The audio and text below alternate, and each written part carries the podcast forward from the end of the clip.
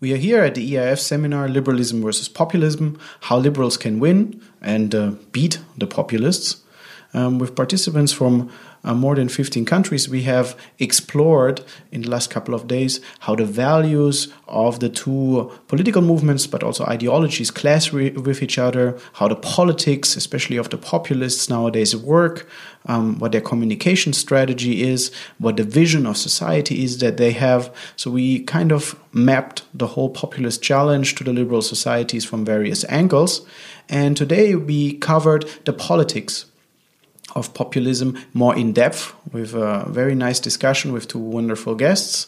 And now we will have also a little podcast episode with these two guests. But before going right into the topic, let me introduce myself and the two guests to you.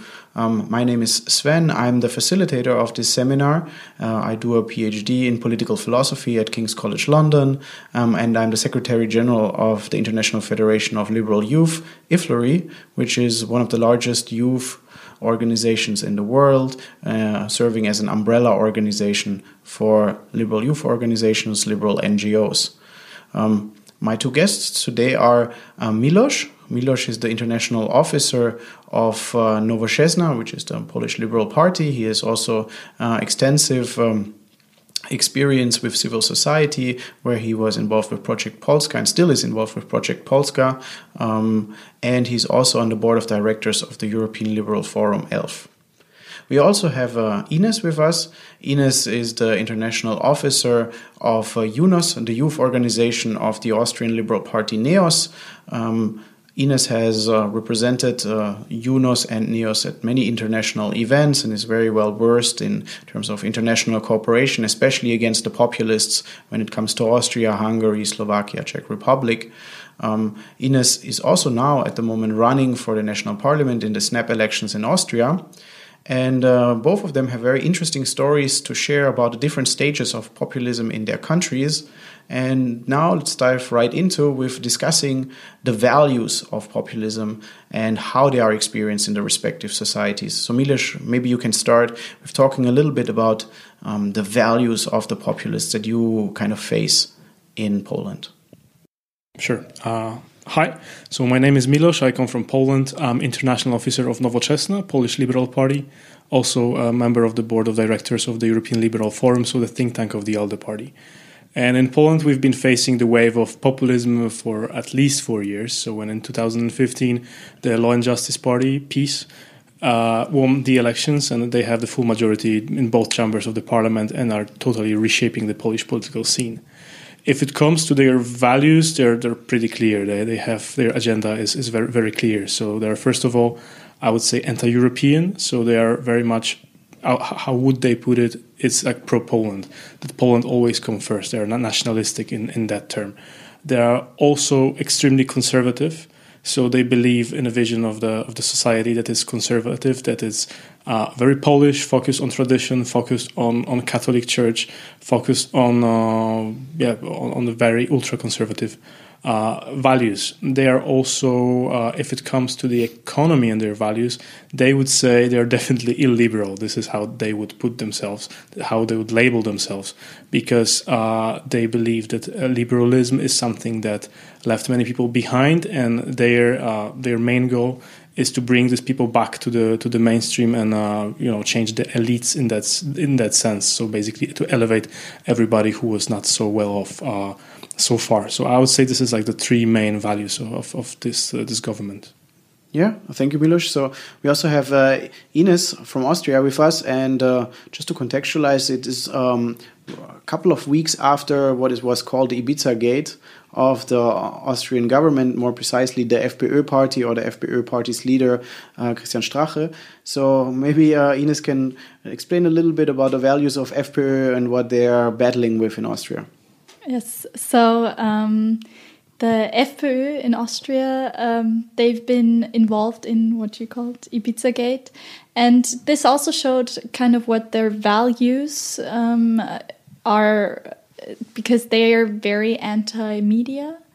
Like they're critical of the media, they're anti Muslim, anti migration, and um, they're anti elitist most of it all.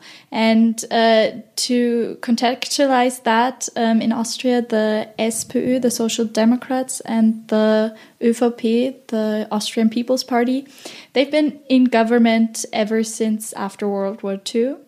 And they've kind of split up the country. So everywhere where there's been a People's Party president, there also had to be a social democratic president somewhere in governmental positions. And so the FPÖ kind of used this, used the frustration that people had with this um, fixed system, um, and tried to give the frustrated people a voice. Unfortunately, this voice is, like I said, anti migrant, and um, sometimes they also have incidences of very um, horrific racism. And as you mentioned, Ibiza Gate, they. Uh, they had a scandal where they were talking about illegal party fine, uh, funding and um, about giving government contracts to people um, just because they bought their influence. So um, it's it's a very difficult situation right now in Austria concerning media and um, transparency.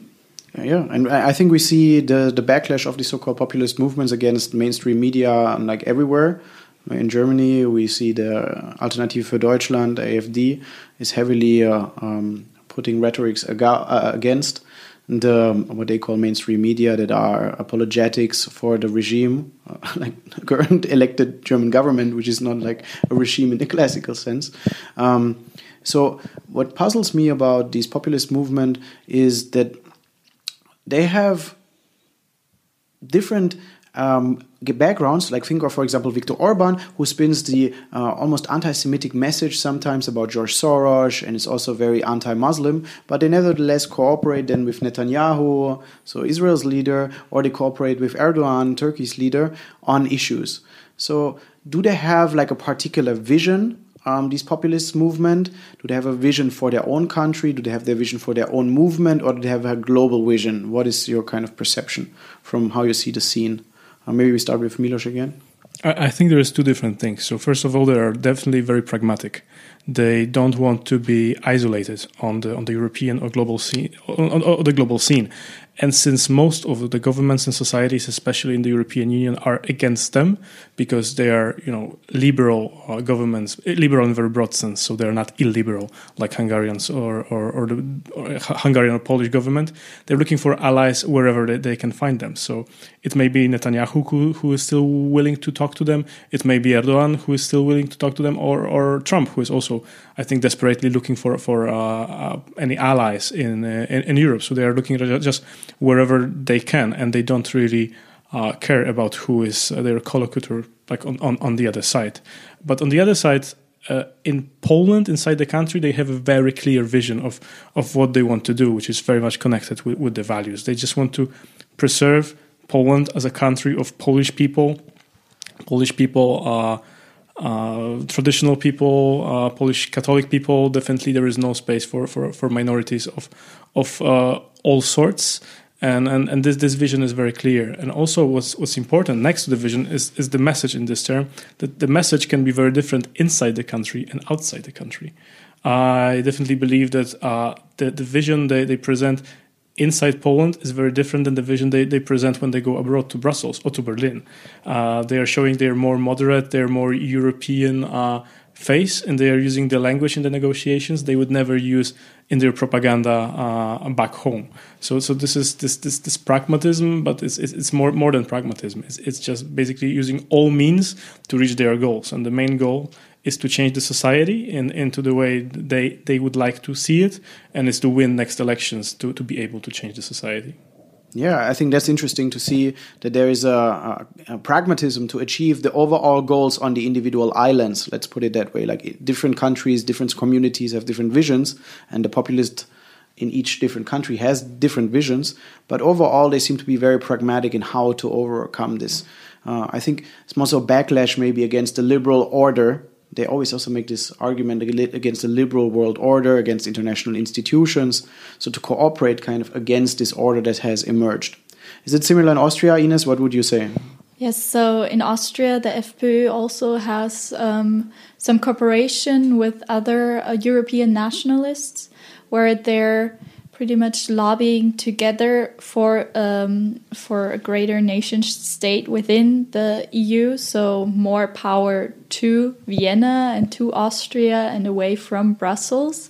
Um, and it's also very similar when it comes to the vision and the values because uh, the FPÖ um, promotes the Christian values or what they th perceive as the Christian values, and um, therefore is also very anti-migration, anti-Islam, and um, marginalizes those groups of people and um, they use rather harsh rhetorics to get um, to get across that message. But on the other hand, when they were in government, um, they had to uh, to to lower their um, their harshness because um, otherwise they wouldn't have gotten where they are, and um, it's it's rather scary to see how they can switch from one phase to the other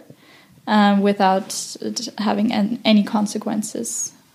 Yeah, I mean, it seems interesting how these different visions play out because ultimately we see that they always want more power for example for vienna or for warsaw um, but within the country what is your observation? Is then there is also centralization towards one party and one person? That's what we for example saw in, in, in russia of course. As a paradigm case or in turkey. So also similar trends in poland and austria that you have a more centralization process within the country. So they want to take the power away from these international or supranational levels but then they uh, condense power at one center, or what's the what's the experience? No, absolutely. Like so, Polish uh, PiS Party. They we say that what they do is basically going back to what we have what we had before 1989, so still in the communist regime. So when we didn't have the sovereignty of the people, but we have the sovereignty of the of the party, basically. So so the idea is that the, all the power is concentrated in hands of one party, and in the case of PiS, there's a it's concentrated in the hands of uh, of the party chairman, who is a, a simple MP. He's not the president of the republic. He's not the prime minister. He holds no legal responsibilities for what's going on in the country whatsoever because he is a simple MP, and uh, so in his hand in his hands he has the judiciary right now. He has of course the executive and the legislative power. So all three powers are, are, are controlled are dominated by by one person and this is very scary. But also we can observe something something more. This is the concentration of the power uh, also from the from the region. So from the, the, the local and regional power uh, it's right now, according to the PiS uh, ideology, it should be more concentrated in the on the central level. So they are definitely against the, uh, the, the local authorities and the regional authorities who are definitely independent. So far, uh, it's important to mention that in Poland, all the big cities, all the cities are in hands of the opposition. So there is there is not a single big city or even like a mid-sized city that is governed by PiS. PiS does not have mayors in big cities. I think the biggest city that PiS has a mayor is like you know city number sixty something uh, if it comes to the size of the population. So uh, so also PiS sees the cities. Uh, that are more progressive as one of their enemies, and they are fighting actively using all their propaganda tools against the mayors of the cities, especially the most progressive mayors. And uh, they would like to propose more, more, more laws to take more powers away from, from the mayors and city councils and, and put it uh, on the central level. And also in Poland, we have two pillars of regional power it's governmental and it's self-governmental. So there is the governor appointed by, by the prime minister in each region, but there's also a local parliament, and they would like to give more, more power to the person who is appointed by the by the prime minister uh, instead of, of the local parliament, and especially if it comes to the EU funds that are very important in, in changing the, the country, and it, this is still in hands of the people in, in the regions. Yeah, that's very that's a very interesting phenomenon. The, the centralization of power there.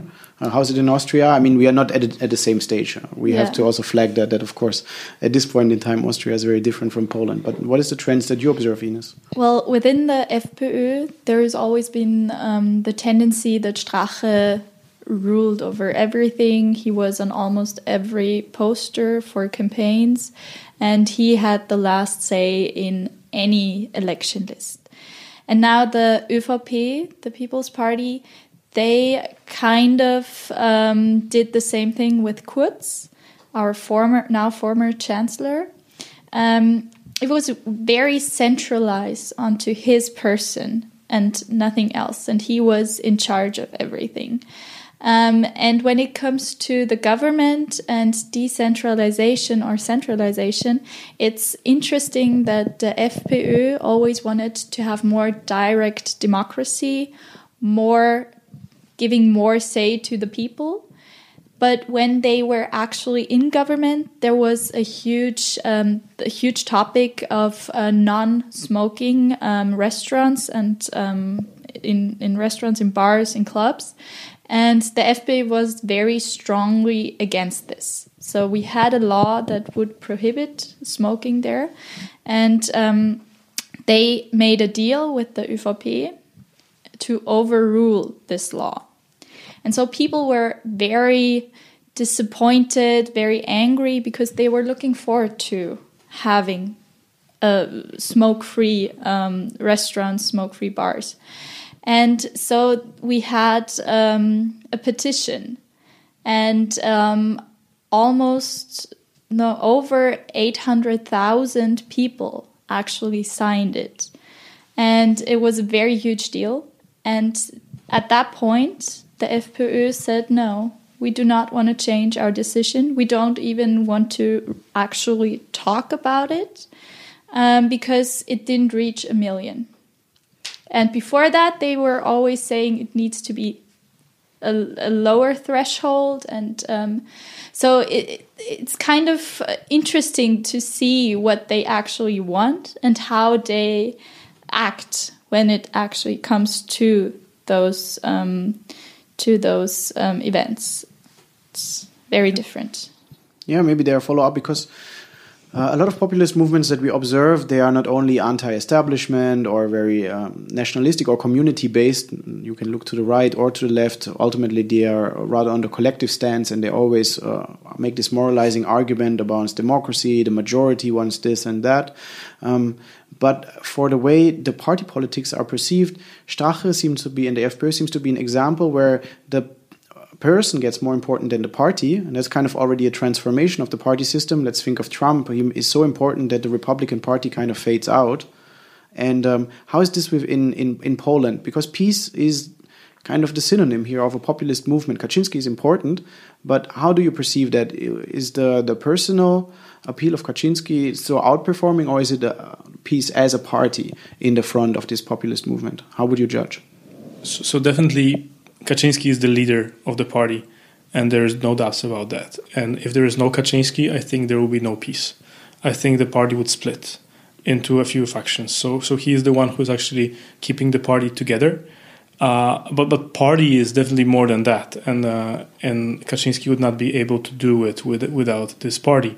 And the party has many leaders who are actually fully dependent on Kaczynski, uh, but but they're popular leaders. People like them. So if, if we look at the European elections, the Beata Szydło, the former uh, prime minister of Poland, appointed by Kaczynski, uh, she got all more than 500,000 personal votes in the EP elections.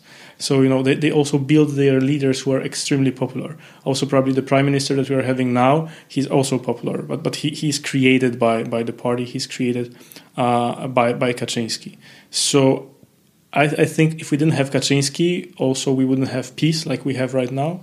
Maybe there would be some, some other movement. Maybe uh, there would be something different. But I, I, I think that the, the hardcore populist movement would be smaller. That also within the PiS right now, there are groups who are who are not really in favor of everything uh, bad that's going on, who are not in favor of the of the court reform, of the education reform, of the conflict with the European Union, but they are there since PiS became just a big popular party in Poland. Like 45% voted PiS last time. So this is not anymore uh, a hardcore extreme right party. This is this is a big conservative party with different wings, Uh, and uh, yeah, and uh, but but without the leader, I think the situation would be would be very different, and probably some more moderated people uh, would would create some, some something else. But right now, Jarosław Kaczynski is uniting them all. Yeah, for the FPÖ is an, an, interesting case again because they had already with uh, Jörg Haider early on a very charismatic leader, and then the FPÖ kind of faded from the political discourse after uh, Haider's death. Um, but Strache then revitalized somehow the movement. Um, but Ines is already shaking her head at me, so I guess she uh, disagrees with my assessment to, as to a slight degree. Uh, just keep in mind that, for example, Erdogan, the AK party, I think without Erdogan, there would not be such a movement anymore. Trump is a good phenomenon where he steps in front. Uh, Duterte, of course, in the Philippines was like a one man show. So you have very different manifestations, and PiS and FPÖ are so interesting because they still have uh, party capacity. And if they build it up, it will be established movement that are not only relying on one charismatic leader. And that's why I think we have to pay so much attention to it. So, how would you assess FPÖ? They are like one of the populist movements who sustained over time, while others faded out very easily. Yeah, the, the thing you were just talking about, the FPÖ um, didn't fade because of Haider's death. Uh, they split up before that. Um, it's uh, it was the Knittelfeld um, event where they split up into the FPÖ and uh, the Haider uh, wing. And Haider established a new party, the BZÖ, the Bündnis Zukunft Österreich. And after his death, that party faded, but um, the FPÖ struggled at first, but Strache kind of built it up from the ground again, and uh, then it got more and more votes again. Um, so, but yeah, it's it's very concerning when it uh, when you see that all the power is uh, concentrated onto one person. You saw it with um, Ibiza Gate. Uh, Strache was on the voting list as he was on almost every voting list um, in uh, that the FPÖ had, and he was on the last spot on spot 42.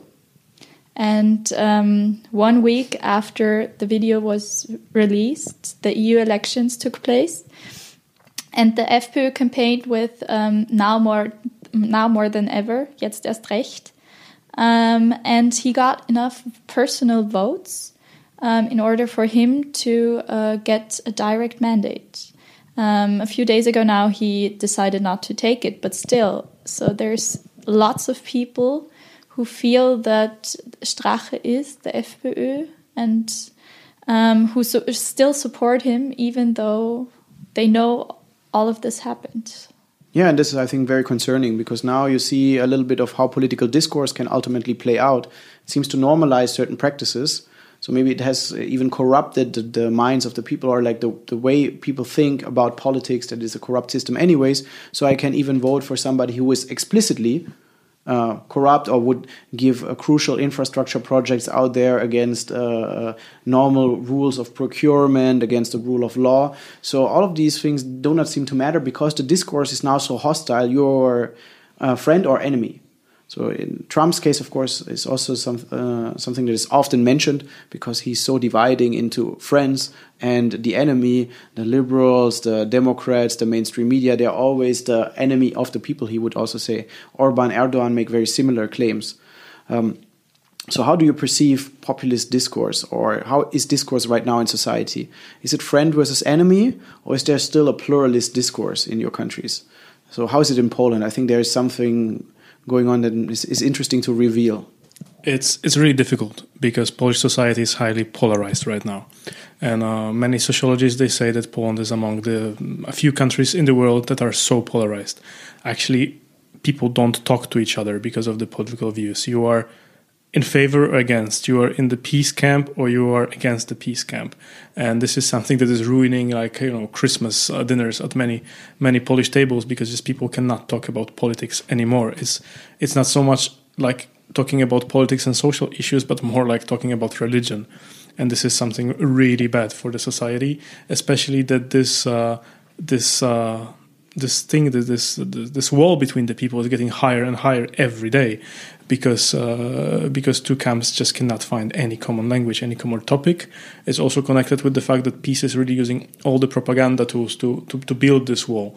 Is is using the public TV, change the public TV into like a propaganda tube of the party, where the, the all the opposition leaders are, are shown as the traitors of the nation and uh, and so on and so forth. They, they, they never say opposition in the public TV. They always say a total opposition. To say that everything they do is like it's totally uh, it's totally not acceptable for the opposition. So everything good this government is doing is uh, is to- uh, the opposition is totally against. So. Uh, so, so, so it's a very difficult situation. I think it's not going to be uh, easier anytime soon because this is about the this is not about politics anymore it's just about very basic values and about two camps who like two different uh, camps who cannot find any any common language yeah, and in Austria it, it, seems similar. I mean, we recall the presidential elections in 2016, where it was really uh, one camp against the other. There's like a whole nation divided, and it was so small the margin between the two.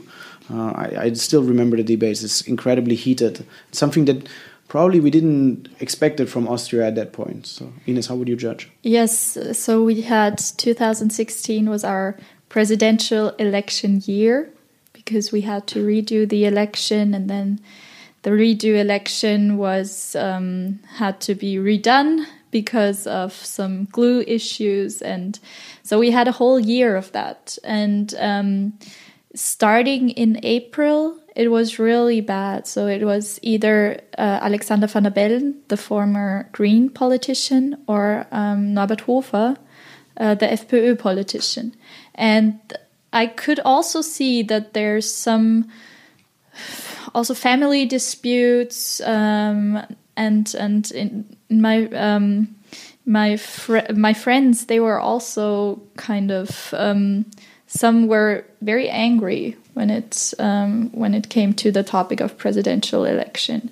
Uh, but after this presidential election was over, um, it kind of normalized again. So um, it got more pluralistic again, and um, there it it got less heated. Fortunately, we'll see how it turns out this um, general elections in uh, September but um, I'm hoping for the best that it doesn't get polarized again. Both of you have elections coming up in the next couple of months, so the, the, the question has to come: how to beat the populists in elections? That's where you want to beat them on in the minds of people, of course, in the ideal bed, the, the battle of ideas. But let's talk about politics. How do you beat the populists? How do you approach this? So, uh, PiS is great in mobilizing people, and we saw that in the EP elections when they got some 1 million additional votes. 1 million uh, of people who didn't vote them last year in the regional elections, they actually went to vote. And uh, it's, it's interesting because the turnout in Poland in the EP elections uh, in 2014 it was 24%, and this year it was uh, it was 45% uh, or 46%. So you know it was like uh, it was it doubled. And uh, so PiS found way to mobilize people and i think we just have to do the same. We have to have two things in mind. Like first of all is the polish electoral law that promotes big parties. If we want to have more seats than uh, than PiS it's just not enough that we have three opposition parties who are who have uh, about 50% of support we need to actually have like a one block who has uh, who has about 50%, like 40, 50% support to have more, more, more seats in the parliament because this uh, this system promotes big parties. This system promotes par- parties like PiS right now to give them more seats and bonus in the parliament. So we just need to find a new formula of cooperation in uh, in politics before the elections. And I think we've learned a lot also from our Hungarian colleagues when they run in the last general elections in a very divided form. There was no cooperation between the opposition parties. And then after the elections, they did their numbers and they saw how many seats they could have gained more if they uh, had been cooperating. But they didn't. So we have to cooperate with other opposition parties, and we, we, we are doing it. We've been doing it. Uh, so this is the one thing, and the other thing is just to mob- mobilize our voters. We need to do what PiS is doing for many years already. We need to be where where the voters are, and especially in the smaller towns and and countryside.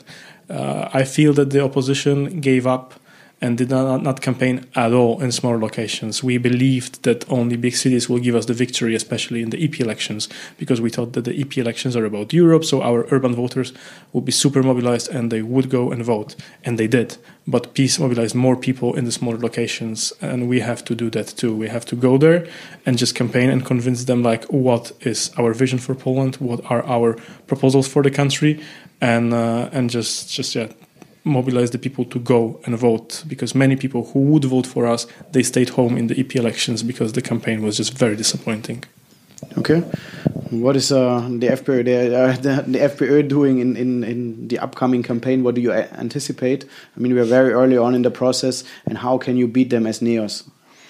Well, the FPÖ, of course, tries to um, again mobilize their voters and um, show that the Ibiza scandal has nothing to do with the FPÖ now. Strache is no longer um, in in the FPÖ vote on the FPÖ voting list. Um, so we will see how this turns out if they can distance themselves from the scandal.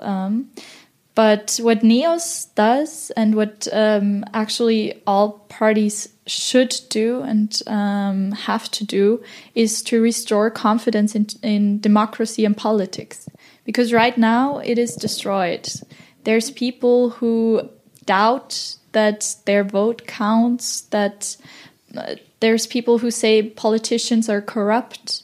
And who could blame them? They saw a video where the vice chancellor try to to get more and more um, power through buying um, influence in um, in a newspaper. And I think what uh, NEOS has to do there is to stress our value of transparency. We've always been uh, the most transparent party. We have all of our um, party funding online, so every citizen um, can just look it up see where we get our money from, and also, which is um, which is unique, where we spend our money. So who do we give the money to? And I think this should be a standard that the citizens know where their taxpayers' money go to, and um, that they can be sure um, that uh, that nothing shady happens with it. And I think this is uh, one of the most important things we need to stress for the next elections. And another thing is um, the youth. There's um, there's a lot of um, dissatisfied youth, um, especially when it comes to environment, because most year, uh, almost the whole time, the main topic was migration but no one ever talked about future oriented politics and um, helping the youth um, and the next generation. And I think this is something we need to keep in mind as well that migration um, is a topic, but the most important topic should be preparing Austria for the future. Okay, that sounds good. And also, of course, we are, as liberals, not uh, falling for the Machiavellian trap and have to conceal our values uh, in favor of political power. And uh, with that, I'd like to thank you for the interview. And yeah, cheers. Thank you. Thank you.